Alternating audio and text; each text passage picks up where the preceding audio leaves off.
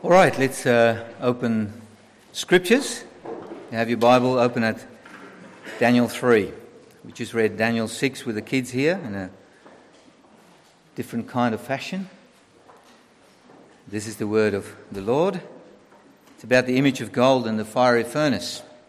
So King Nebuchadnezzar made an image of gold, 90 feet high and 9 feet wide, and set it up on the plain of Dura in the province of Babylon.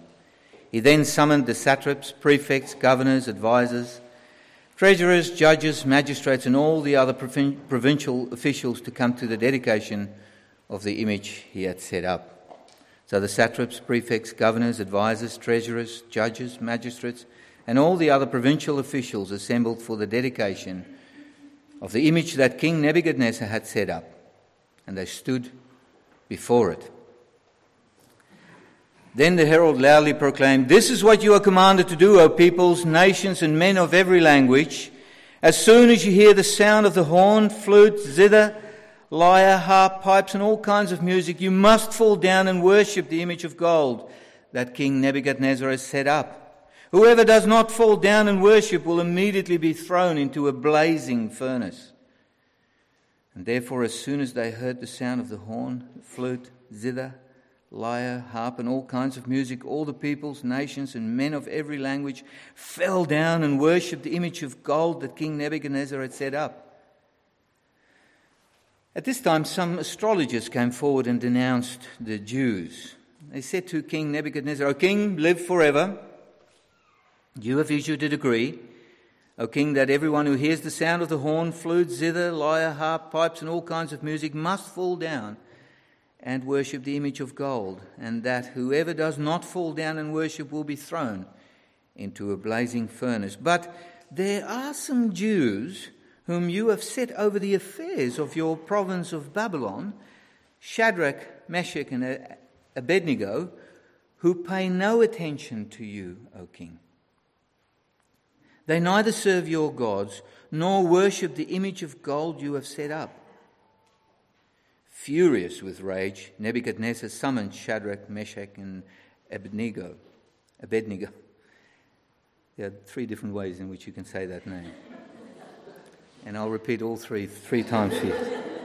So these men were brought before the king, and Nebuchadnezzar said to them, Is it true, Shadrach, Meshach, and Abednego, that you do not serve my gods or worship the image of gold I have set up?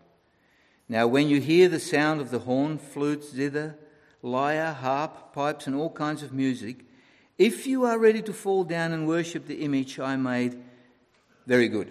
But if you do not worship it, you will be thrown immediately into a blazing furnace. Then what God will be able to rescue you from my hand? Shadrach, Meshach, and Abednego replied to the king, O Nebuchadnezzar, we do not need to defend ourselves before you in this matter. If we are thrown into the blazing furnace, the God we serve is able to save us from it, and he will rescue us from your hand, O king. But even if he does not, we want you to know, O king, that we will not serve your gods or worship the image of gold that you have set up. And then Nebuchadnezzar was furious with Shadrach, Meshach, and Abednego, and, the, and his attitudes towards them changed. He ordered the furnace heated seven times hotter than usual and commanded some of the strongest soldiers in his army to tie up Shadrach, Meshach, and Abednego and throw them into the blazing furnace. So these men, wearing their robes, trousers, turbans, and other clothes, were bound and thrown into the blazing furnace. The king's command was so urgent and the furnace so hot that the flames of the fire killed the soldiers who took up Shadrach, Meshach, and Abednego. And these three men, firmly tied, fell into the blazing furniture. Then King Nebuchadnezzar leapt to his feet in amazement and asked his advisers, Weren't there three men that we tied up and threw into the fire? They replied, Certainly, O king. He said, Look, I see four men walking around in the fire, unbound and unharmed, and the fourth looks like a son of the gods. Nebuchadnezzar then approached the opening of the blazing furnace and shouted, Shadrach, Meshach, and Ab- Abednego, servants of the Most High God, come out, come here. So Shadrach, Meshach, and Abednego, servants of the Most High God, came out of the fire. And the satraps, prefects, governors, and royal advisers crowded around them. They saw that the fire had not harmed their bodies, nor was a hair of their heads singed. Their robes were not scorched, and there was no smell of fire on them. Then Nebuchadnezzar said, Praise be to the God of Shadrach, Meshach, and Abednego, who has sent his angel and rescued his servants. They trusted in him and defied the king's command and were willing to give up their lives rather than serve or worship any god except their own God. Therefore, I decree that the people of any nation or language who says anything against the God of Shadrach, Meshach, and Abednego be cut into pieces, and their houses be turned into piles of rubble for no other God can save in this way. Then the king promoted Shadrach, Meshach, and Abednego in the province of Babylon. You go. Thanks, Eric. Well, uh, this morning we're actually doing something a bit adventurous. We're going to be looking at two chapters uh, of Daniel at the same time. Uh, we're going to be looking at that chapter that Eric just read, and we're also going to be thinking about that chapter that Rachel read for us uh, a little bit earlier from the Children's Story Bible. I thought it was so brave of Rachel to, uh, to read for us. My, my greatest fear is reading uh, the story to my nieces uh, and nephew. Uh, and so to read to one, if that's terrifying, to read to 20 uh, young kids is just worst nightmare material. But but that's such a wonderful, uh, wonderful storybook, uh, isn't it? That Sally Lloyd Jones one. Well, we're returning uh, to the book of Daniel this morning. We've had a couple of weeks off.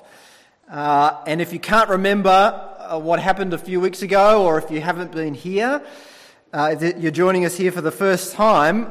Daniel is the account of, of, of Daniel and his friends, who, along with a whole host of God's people, were taken captive and deported uh, to Babylon by King Nebuchadnezzar.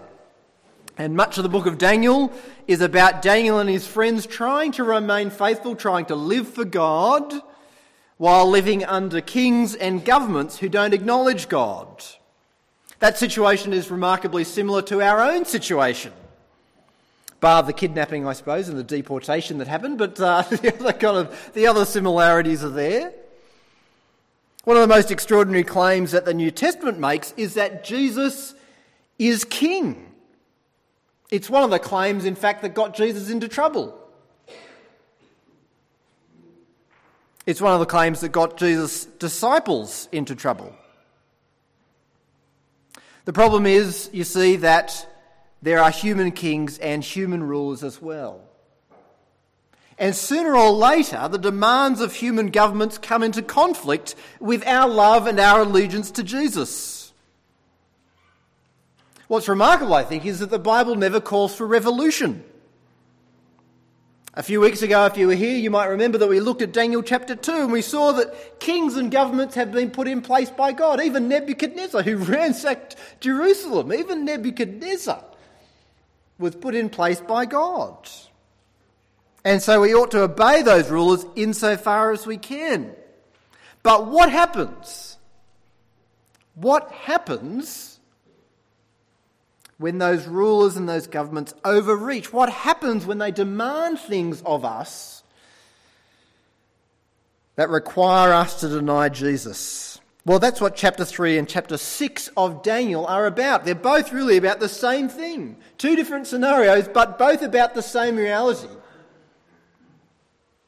The events of chapter 3 begin when Nebuchadnezzar builds that enormous statue. It's genuinely enormous. I don't know if you, if you were struck by the size. It's 90 feet high, 27 metres. Uh, it's about the, the height of a five story building.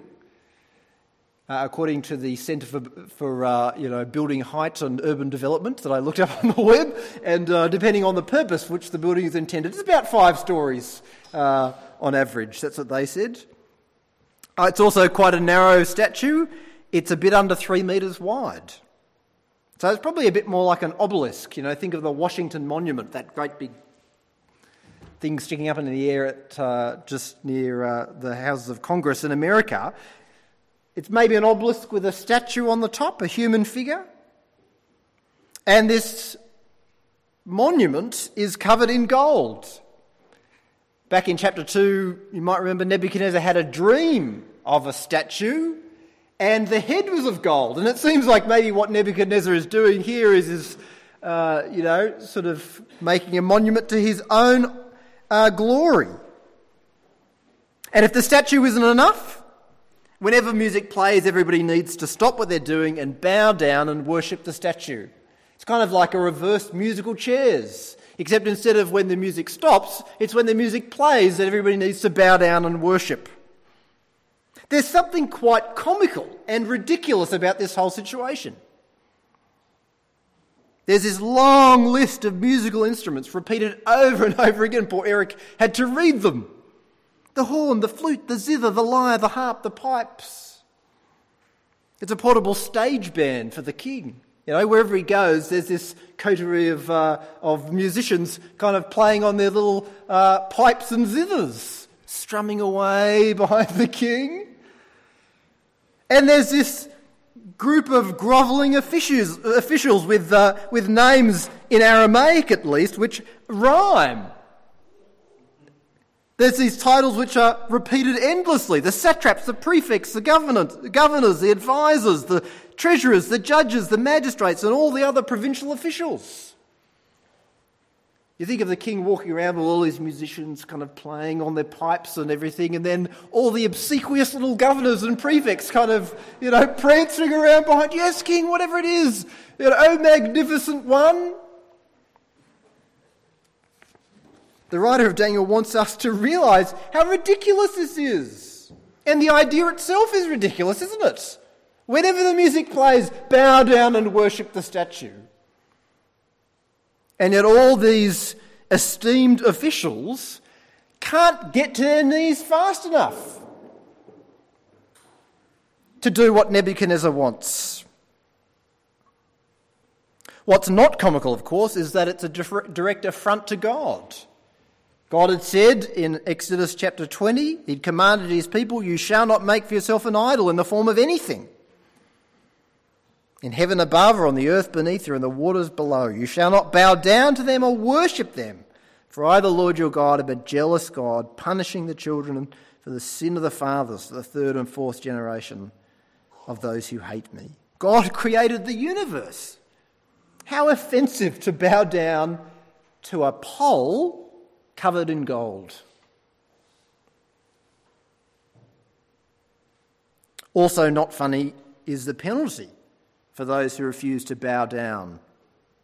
Whoever refused to bow down when the music played would be thrown into the blazing furnace. But Shadrach, Meshach, and Abednego are not put off by the threats of the kings and, king, and they refuse to bow down and they refuse to worship. They're determined to obey God. Nebuchadnezzar, in his grace and mercy and his kindness, even comes and gives them a second chance at compromise. Isn't that thoughtful of him? He said originally that whoever doesn't bow down will be thrown immediately into the fire. And yet, actually, when it comes to the crunch, he says, No, perhaps I'll go and try and reason with them, threaten them again. But they refuse to recant. And they say those amazing words in, uh, in verse 16. O Nebuchadnezzar, they say, we do not need to defend ourselves before you in this matter. If we are thrown into this blazing furnace, the God we serve is able to save us from it. And he will rescue us from your hand, O king. But even if he doesn't, we want you to know, O king, that we will not serve your gods or worship the image of gold you have set up. The three friends refused to compromise. They remain committed to God. Well, that's the first danger, I think, that these two chapters show us about living in a, uh, under rulers who don't honour God. The first danger is the danger of compromise by sinning against God. The danger of compromise by sinning against God is an issue, I think, of profound importance at our present time. A few weeks ago at a press conference in New York, Brian Houston, uh, the, the senior pastor of Hillsong, Hillsong Global, uh, was asked the church's position on same sex marriage. His answer was vague He talked about needing to have an ongoing conversation and that the church leaders were on a journey with the issue. Now, a day later, Brian Houston clarified uh, the church's position that uh, they were against same sex marriage and they believed that the Bible taught that.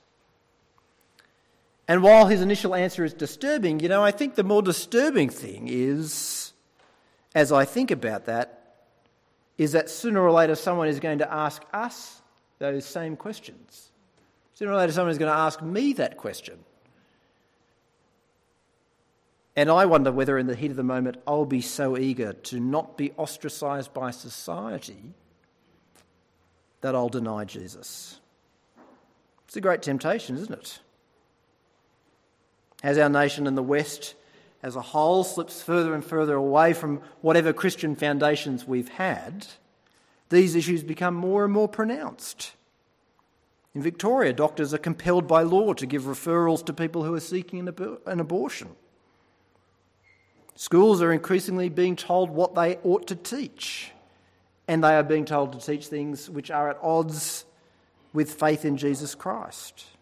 These challenges are becoming more and more common, and to be honest, I'm not sure that we're prepared for it. I'm not sure whether we're spiritually, emotionally, psychologically prepared for what it will cost to follow Jesus. What compromises will we be willing to make to our faith in Christ just to save our necks? Not even to save our necks, to save our reputations, our businesses, our homes, our livelihoods, our way of life. Shadrach, Meshach, and Abednego refused to compromise by sinning against God. Well, that's the message of chapter 3. And although the uh, situation in chapter 6 is very similar, it's also a little bit different. Uh, in chapter 3, the plot was the king's doing. In chapter 6, the plot is the brainchild of the jealous officials. They want to trap Daniel uh, so they can get his job. Uh, to be helpful, just to read a little bit of, uh, of chapter 6. We'll just read a few verses just to get the picture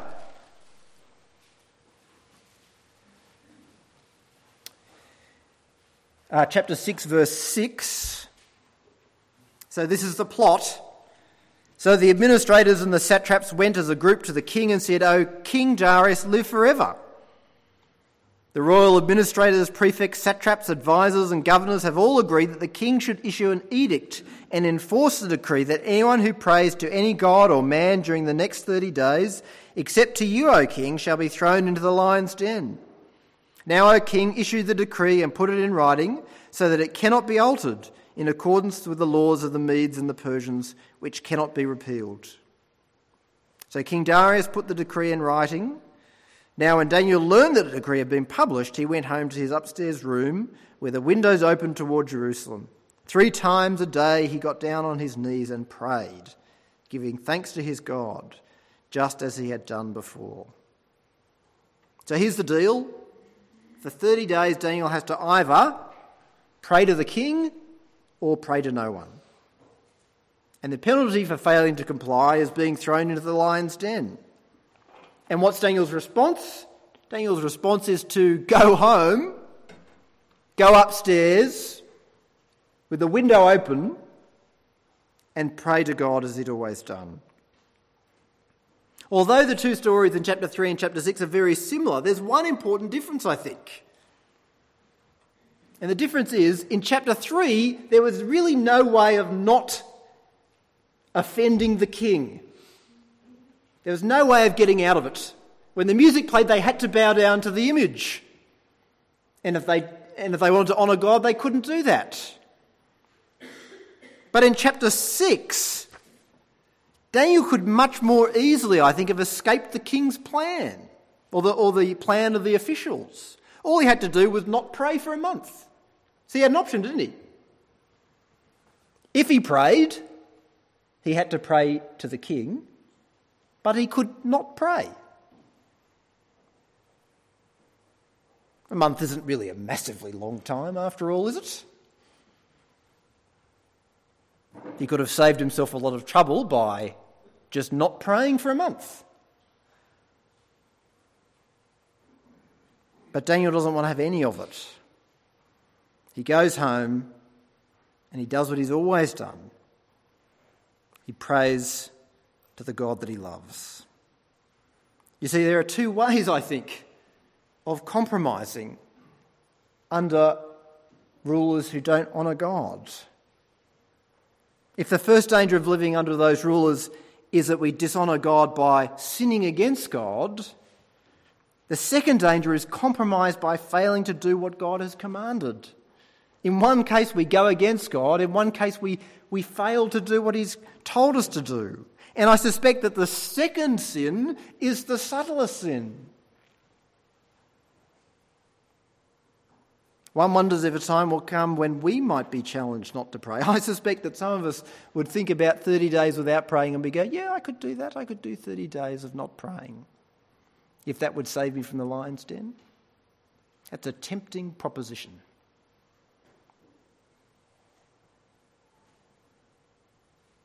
It's easier for us, of course, to hide our prayer than it was for Daniel. But there may become a time, there may come a time when we'll be challenged to hide our trust in Jesus, to hide it away in a closet. Or maybe a time will come when we will be challenged not to meet publicly, not to be seen to be Christians in public.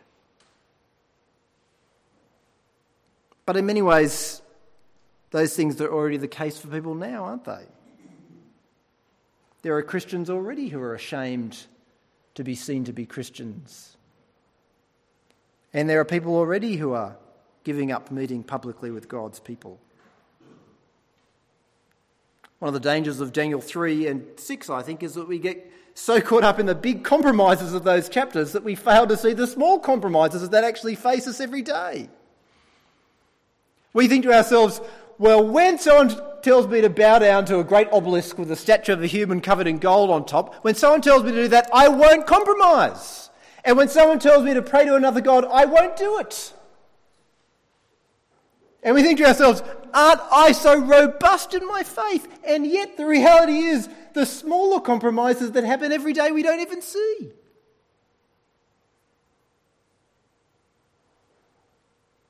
Already people are tempted not to pray. And by what? By threats of death? No. By distractions. Already people are tempted to remain silent in their faith. And as has been said, not by a raised fist, but by a raised eyebrow. Already people are tempted not to meet together with the church, with the body of Christ with the people of God. And by what? Violent floggings? No, by better offers. Sleeping, a day out with friends, time to get things done around the house. If our life isn't threatened, you see, we don't see the challenge. And yet it's there for us every day. And here's the great tragedy, I think. The great tragedy is that those small, unnoticed compromises are actually training us for big compromises further down the track. We sow a thought and reap a deed. We sow a deed and reap a habit. We sow a habit and reap a character. We sow a character and reap a destiny. As I think about what challenges the future might hold for us as Christians in Australia, I'm deeply concerned. Very concerned, in fact. Not so much about what the future may hold. If that comes, so be it. If we're thrown into prison for believing in Christ, well, that's what happens. What concerns me is not that that will happen, but that the training and practice that people are putting in now doesn't bode well for the future. When I used to play footy, they used to say, You train how you play. Well, how are we playing today? How are we training for the future? And I think the reality is it doesn't bode well, actually.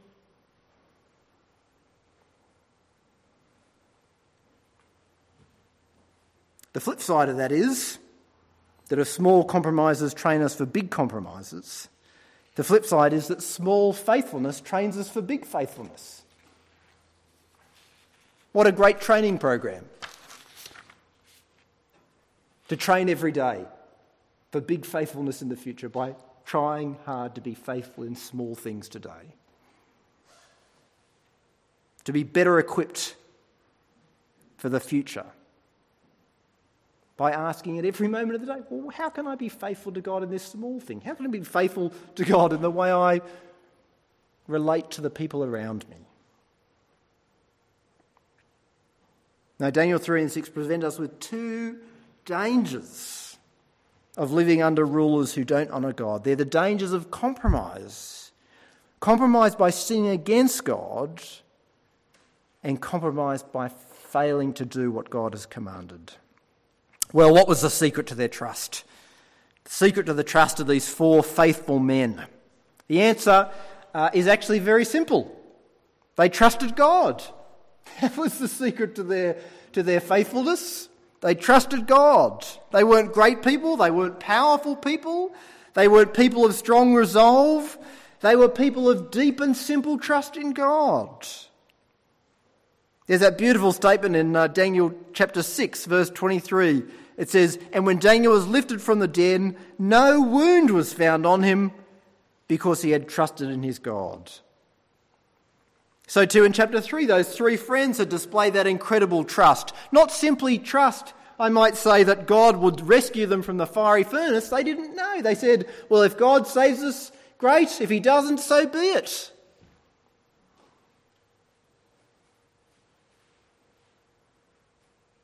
Either way, they weren't going to bow down to Nebuchadnezzar's statue. They knew that ultimately God would do right.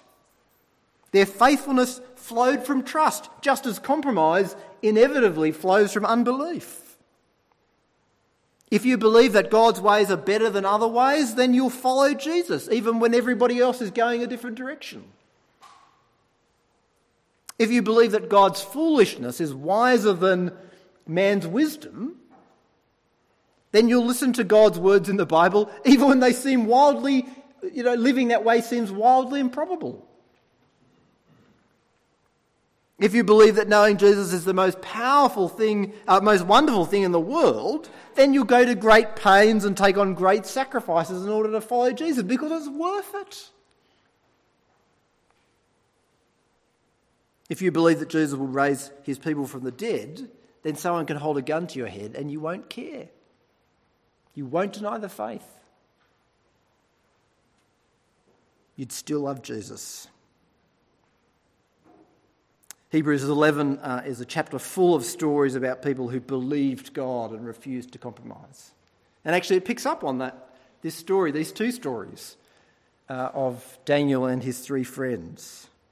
In verse 33 of Hebrews 11, we're told about people who, through faith, conquered kingdoms, administered justice, gained what was promised, who shut the mouths of lions and quenched the fury of the flames, who escaped the edge of the sword and whose weakness was turned to strength. How did they conquer? Not through, uh, through revolution, not through personal giftedness, not through resolve. They conquered through faith, through faith in God's promised Messiah, Jesus. What's striking in Hebrews 11 is that it's not all a pretty picture of deliverance. Hebrews tells us about others too, people like Moses, who chose to be mistreated with the people of God rather than enjoy the pleasures of sin for a short time. He considered reproach for the sake of Christ as of greater value than the treasure of Egypt. Imagine that. Imagine, imagine that you had all you could ever want all the power and the prestige, all the human freedom, And Moses gave it up. He refused to compromise. And for what? To wander in a desert for 40 years and never set foot in the promised land. Why did he do it? Because he believed the promise of God about Jesus. Others were tortured and refused to be released. so that they might gain a better resurrection. Some faced jeers and flogging, while still others were chained and put in prison. They were stoned, they were sawed in two, they were put to death by the sword. They went about in sheepskins and goatskins, destitute, persecuted, and mistreated. The world was not worthy of them. They wandered in deserts and mountains and in caves and holes in the ground. Why did they do it? Because they believed God. God said, Trust me. And they did. That was their secret, was to trust God. And you know, more than anything else, that's what this chapter is about. Not even about their faith, but about the fact that God is a God who can be trusted. Shadrach, Meshach, and Abednego thrown into a fire, and God delivered them. The furnace was so hot that the soldiers around them were killed, but they came out without a hair singed, their robes intact, and not even smelling of fire. Daniel thrown into the lion's den, the most dangerous sleepover imaginable. He spent a whole night with the lions. And yet, the moment that those other men were thrown in afterwards, they didn't even reach the ground before they were devoured by the lions. God can be trusted. Of course, He can be trusted. Notice that God's deliverance was not so complete that they never went into the furnace and they never went into the lion's den.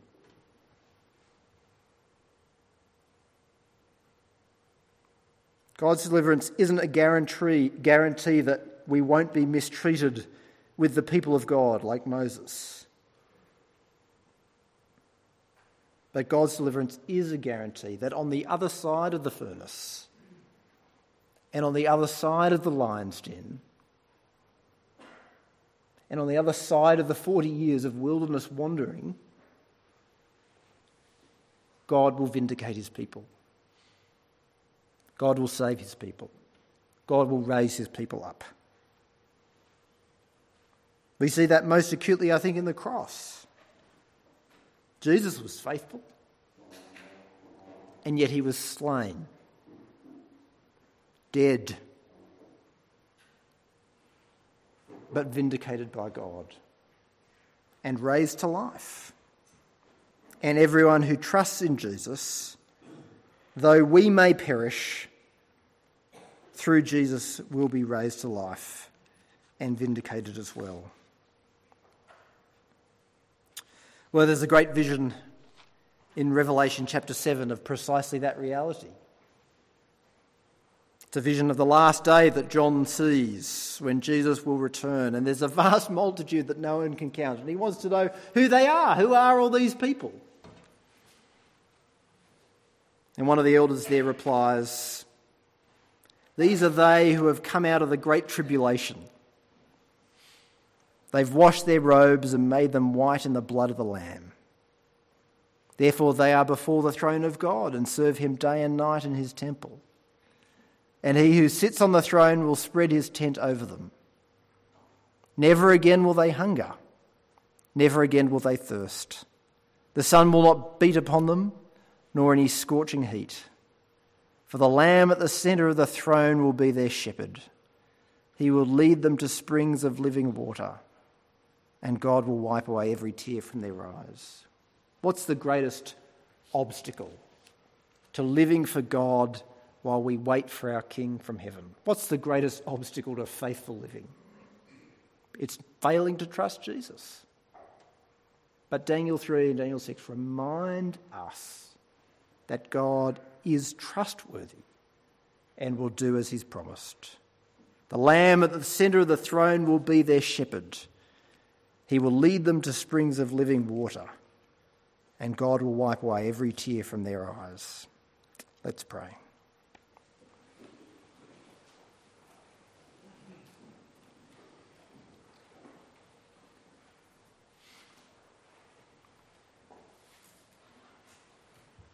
Dear Lord and Heavenly Father, we thank you for your trustworthiness. We thank you that what you have promised, you will do. We thank you that what you have promised, you have the power to do. Lord, as we face an uncertain future, as we face the prospect of difficult times, as we face the prospect of increased opportunity for compromise, as we face the prospect that people that have walked the road together with us will deny the faith. As we walk that road, as we face those prospects, Father, help us to remember that you are a faithful God. And whatever the threats and whatever the temptations and whatever the realities that we might face, that you are a God of great and powerful deliverance, a God of very great and precious promises, a God who raises the dead to life again, a God who shepherds his people, a God who will wipe away every tear from our eye. And Lord, if it be for us that some of us should face furnaces of one type or another, lions' dens, Lord, we ask that you would grant us the strength, the trust, the faith in Jesus Christ to be faithful to the very end. For we ask it in his name and for his glory. Amen.